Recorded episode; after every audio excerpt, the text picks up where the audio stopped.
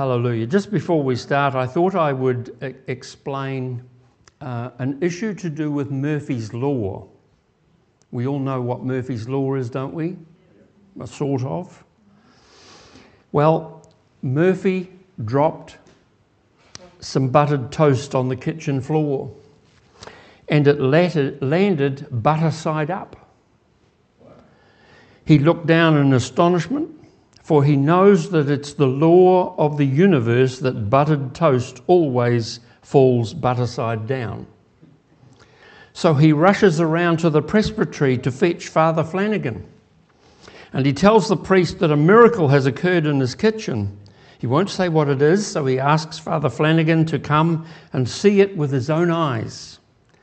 He leads the father into the kitchen and asks him what he sees on the floor.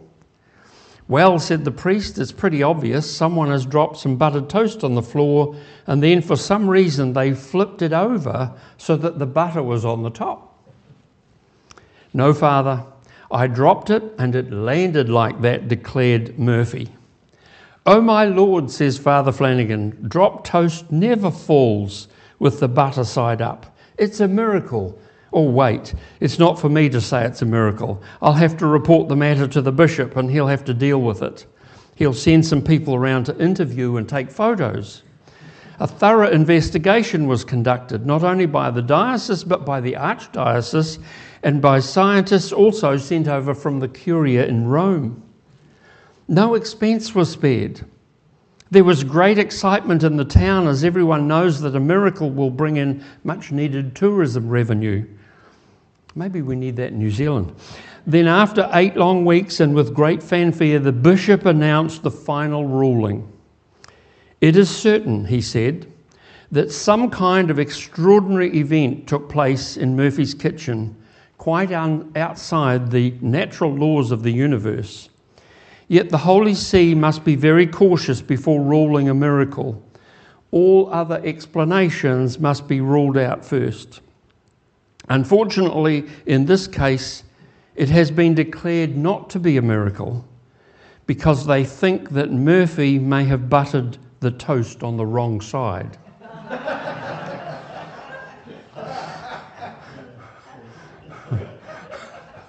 I thought Alan would like that.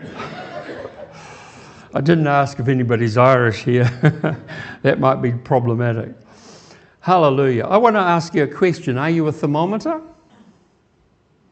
You know what a thermometer does? It records the temperature, identifies where it is. Or are you a thermostat? Do you make a difference to the spiritual atmosphere or temperature in your family and in your community? I want to share a, a teaching this morning on the reflection of His glory because I think it's time we got this revelation some of you may have, some of you may not have, but I want to begin with two uh, scriptures. The first one is uh, in Psalm 17, where David said, As for me, I shall behold your face in righteousness, and when I awake, I shall be satisfied with your likeness. And also in Romans chapter 8, uh, Paul writes, For I consider that the sufferings of this present time are not worth comparing with the glory that is to be revealed to us. Amen for that. So, David, in that previous scripture in Psalm 17, says that he won't be satisfied until he looks like God. Stop and think about the actual words of this. You see, God is a God of revelation. When he speaks, his words come out from himself and things are created. The technical term is ex nihilo. In effect, he creates out of himself, like a seed that he pulls out and it's revealed for all to see. In Genesis chapter 1, verse 1, it says, In the beginning, God created the heavens and the earth.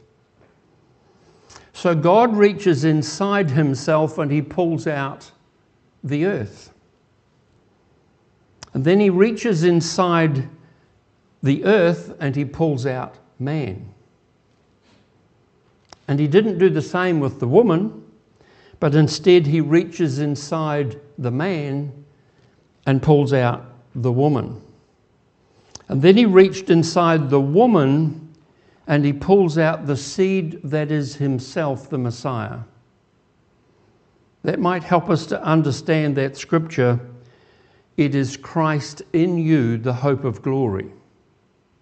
Stop and think about this. It begins with Christ, it ends with Christ, and everything originates from Him, and it's all going to look like Him. You see, God was so intent on getting His image into all the universe, the Bible says that He created two great lights. It's in Genesis 1. Verse 16 And God made the two great lights, the greater light to rule the day, and the lesser night to rule the night and the stars. And verse 18 to rule over the day and over the night, and to separate the light from the darkness. And God saw that it was good. Now, the greater light is obviously the sun. God said, Let there be light, and there was light. I find it interesting that that was on day one, but he didn't create the sun until day four. So the light that was seen from day one, two, and three was actually his own glory being manifest in the universe. You see, God is light, and in him there is no shadow of darkness. It's his glory that illuminated the darkness. It symbolized that, for, that truth that on day four he created the sun. Be nice if it turned up actually. It's there, but we can't see it because it's shaded from us. And the Bible says, and science confirms, that it has its own source of power and it burns with a seemingly eternal light and it illuminates our day. That's why you didn't need your headlights on to come to church in your car this morning. And in the night, we know that God created the moon. Now, unlike the sun, it has no power. It's a dead piece of rock, and believe me, it is not cheese. It has no light of its own. So, why do we see the light of the moon when we go outside at night? When you see the moon, it's usually day on the other side of the earth. Uh, I've been right round the earth several times, at least five that I've counted, and I get to see what the planet does. And for people who think the earth is flat, you need to get on a plane and go somewhere. Because if you keep going east, you come back to where you started. You can't do that in a flat planet. Anyway, the light of the sun reflects off this dead piece of rock, and God designed it so that we get a bit of, night, a bit of light at night, but not too much. Now, for part of the month, we see a waxing and a waning moon, and you all know what that means. You get a half or maybe a quarter of the moon because the earth has got in the road of the light from the sun onto the moon. Unless, of course, you remember not that long ago we had an eclipse. That's the first one I've ever seen that I remember. There's solar eclipses and there's lunar eclipses. There's two different kinds, and they're really quite exciting. I don't know if they're that spiritual, but it's a spiritual lesson because the earth partly obstructs the light, so less light is reflected from the moon and in spiritual symbolism, the earth always compares to the flesh. That's the part of us that we have the trouble with. The flesh of man was made out of the dust of the earth, and when you let the flesh get in the, row, in the way rather of reflecting the glory of God, there is less light to illuminate with. We're not called to be a partial explanation of God's glory, but we are called to fully reflect His glory. Bear with me while I explain. The moon is a type or symbol of the body of Christ, the church, the ecclesia. Its job is to reflect the sun, which is a type of God Himself. So God wanted to create another reflection of Himself, and the Bible says that man was made in the image and likeness of God. We know the story. Adam is naming animals, two by two, male and female.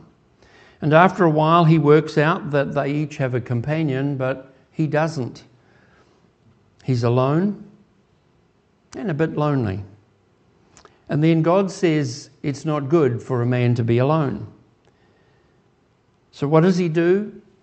He knocks Adam out and pulls from within Adam the woman, or if you like, the womb man, just to have a play on words.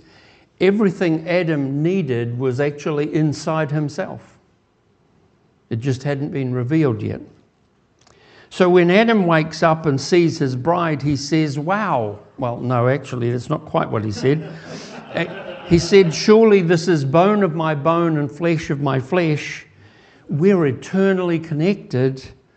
She's part of me and I'm part of her.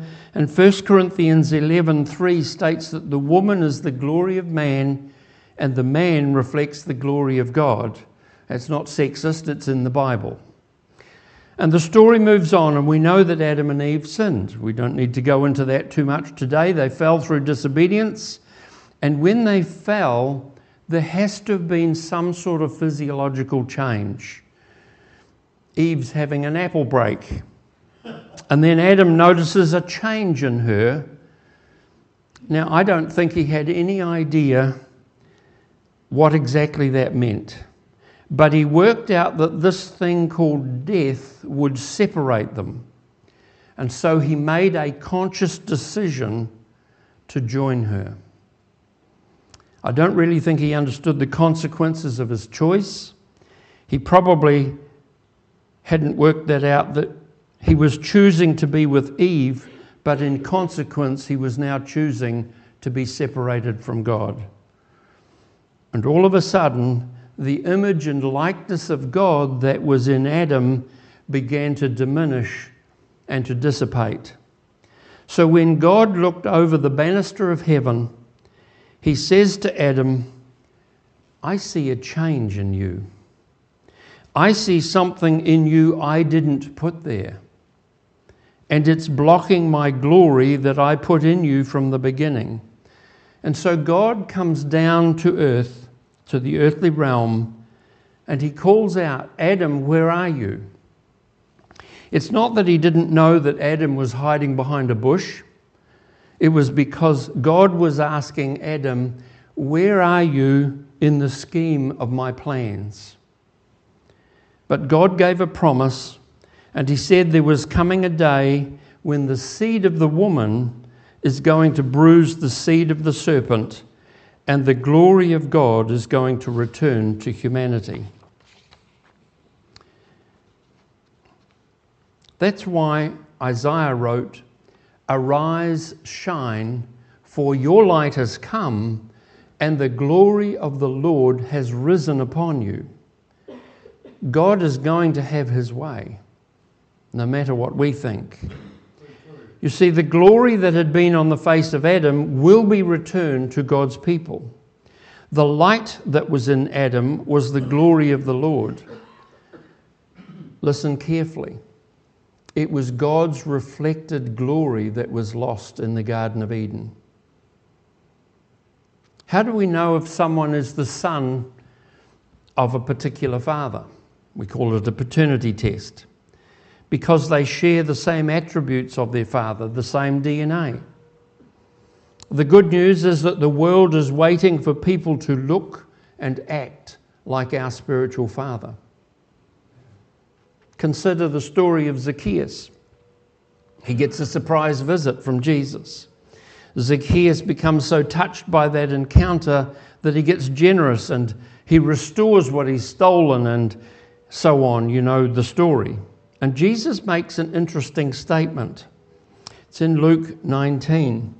Jesus said to him, that's Zacchaeus, Today salvation has come to this house, since he also is a son of Abraham.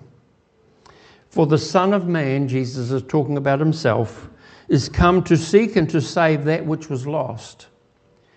Now, I have a question and I have a challenge for each of you. Are we open to revelation from God? Are we open to bring, being changed by His glory?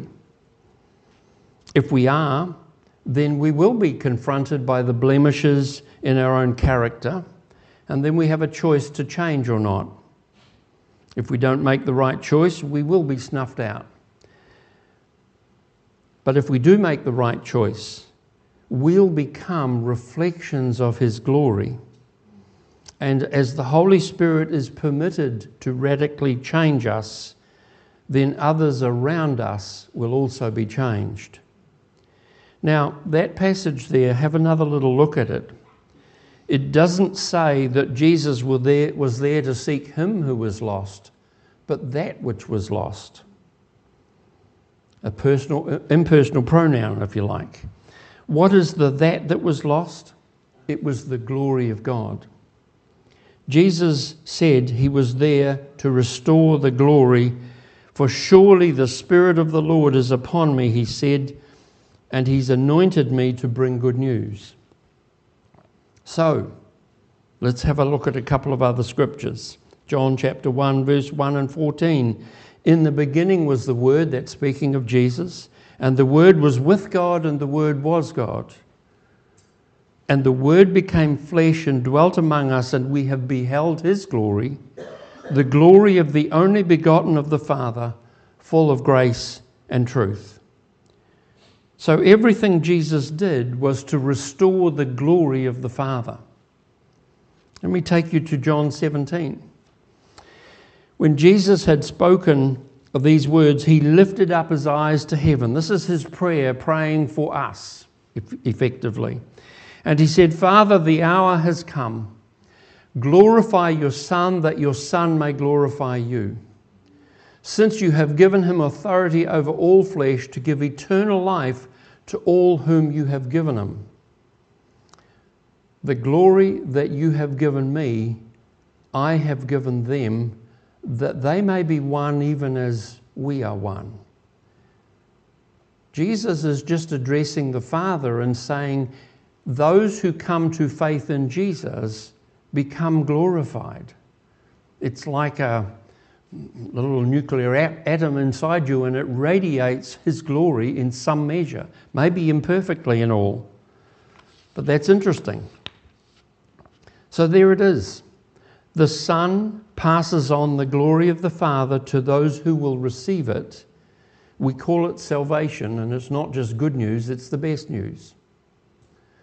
Now, I find it interesting, little diversion here for a moment. Hmm. Eternal life is given to those whom you've given to Jesus. Eternal life is only available to those who are in covenant with the Lord Jesus. Those who aren't in the Lord Jesus have a little bit of a problem. They will not receive eternal life. Just something for you to think about. So humanity has produced fallen glory. Let me give you a little statement. God saw that there were lots of sons of man, but there were no sons of God. So the Son of God became the Son of men so that the sons of men might become the sons of God. That's so important, I need to repeat it. This has nothing to do with gender, it's just simply about humanity. God saw that there were lots of sons of men, that's us, but there were no sons of God when he saw this. So the Son of God became the Son of men, so that the sons of men might become the sons of God. I want you to mull on that over the coming days, because it's really true. God, uh, in effect, Jesus is saying, I'm going to look like you so that you can look like me. Remember when Moses went up the mountain to receive the Torah, the, the Ten Commandments? He saw God's glory, and when he returned home, it was too much for the people of Israel. They were disturbed at what they saw. The glory of God shone from Moses' face. Was, it was too much for them, and they asked him to put a sack over his head because what they saw scared them. And that's why human flesh wants what sorry, what human flesh wants is to dim or remove the glory of God because it reminds them of what they've lost. But Moses wrote, As surely as I live, all the earth shall be filled with the glory of the Lord as the waters cover the sea.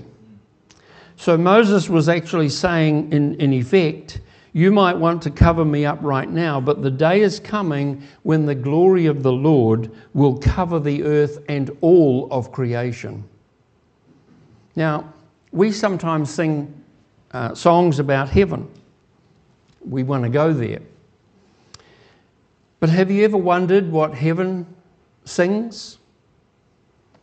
Says in Isaiah 6, and one called to another and said, Holy, holy, holy is the Lord of hosts the whole earth is full of his glory.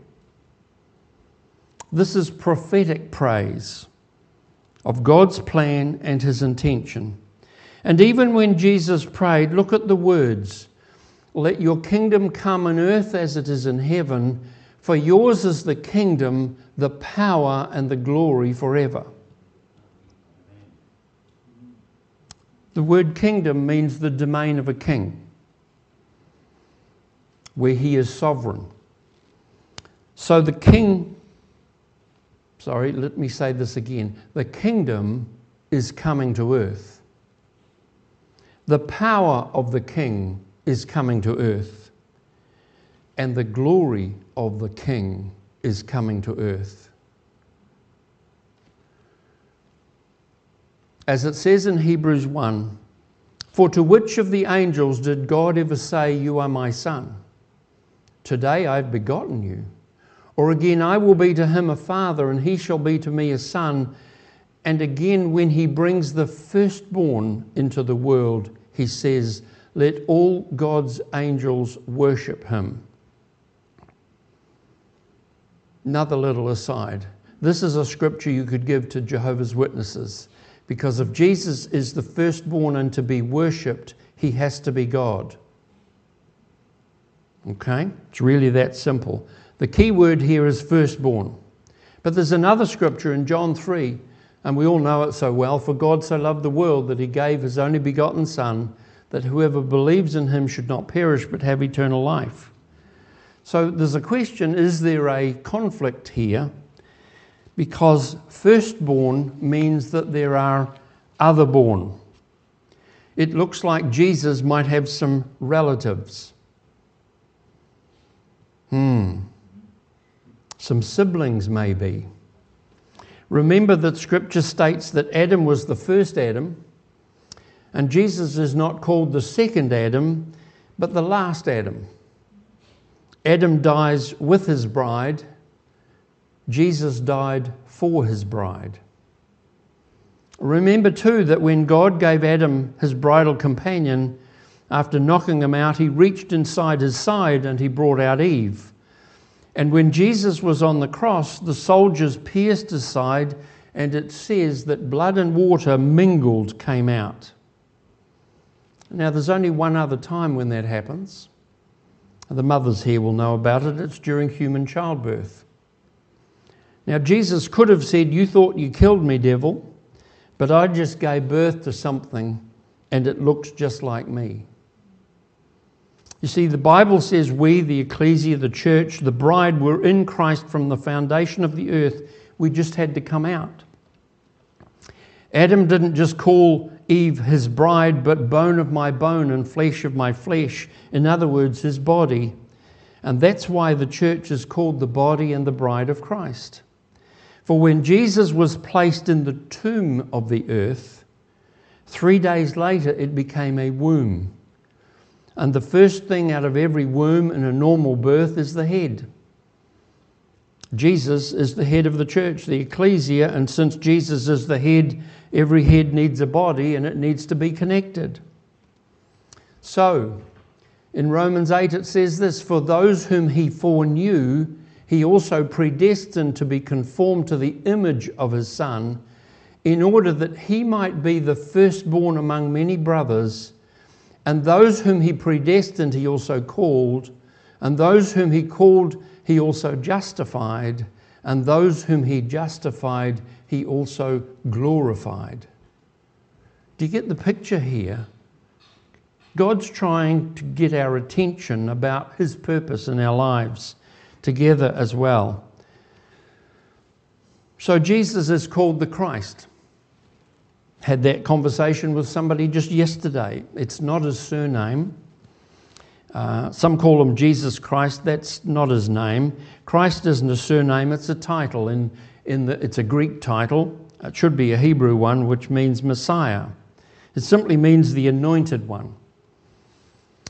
Now, John said an interesting thing. He said there are many antichrists. It's mentioned in four verses in 1st and 2nd John It's not just one bad control freak, but a spirit of Antichrist, which means anti or against the anointing of God. So, if there are many antichrists, could it be possible that there are many pro-Christs in order to turn it on its head, if you like? Let's look at this briefly. I'm nearly finished. Let's look at the genealogy of Jesus.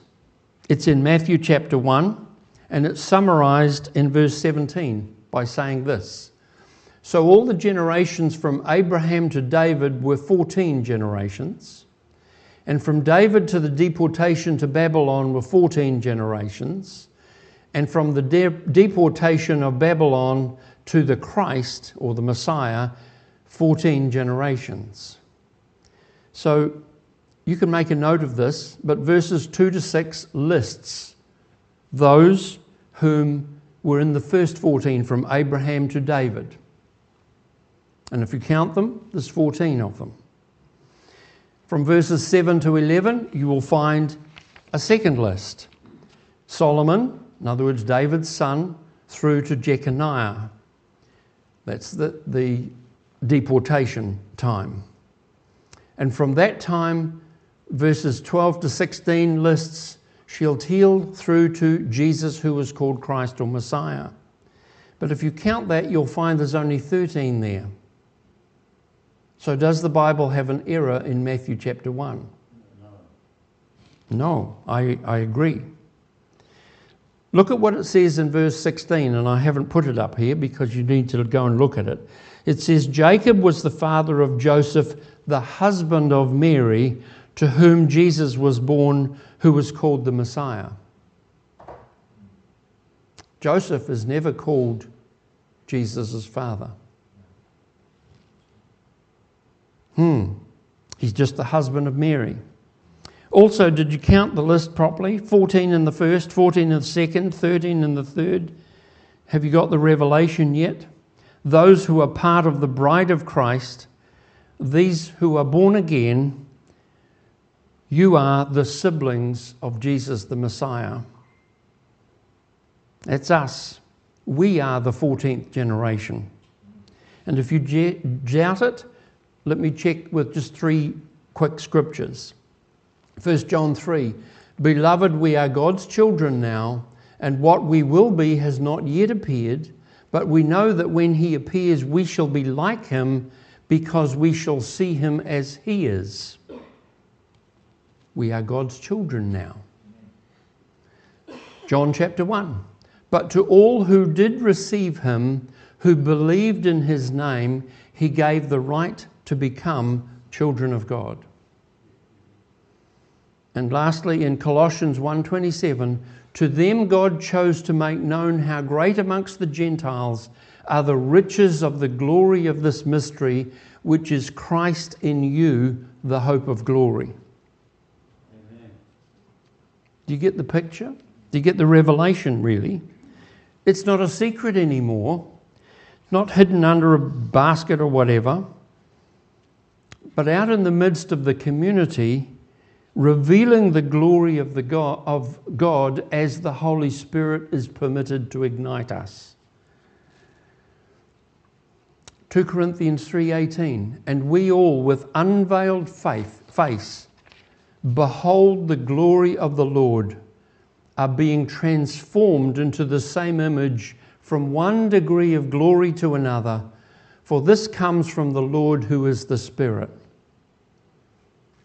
Now, if you see God as mean or judgmental or distant from his creation, then you will probably reflect meanness, judgmentalism, and distance from people who need to see the glory of God. But if you see him as a God of love and mercy and grace and power, then these are the attributes you'll show to others. So when we look into God's glory, we can't help but be changed from glory to glory, as Scripture says. So let me summarize this. Firstly, God intends for His glory to be everywhere throughout His creation. Secondly, God's reflected glory comes upon us when we enter that covenant relationship with Jesus Christ, we call being saved or born again. And thirdly, when we allow God's glory to be revealed through us, others, family members, neighbours, workmates, communities, even whole nations can change.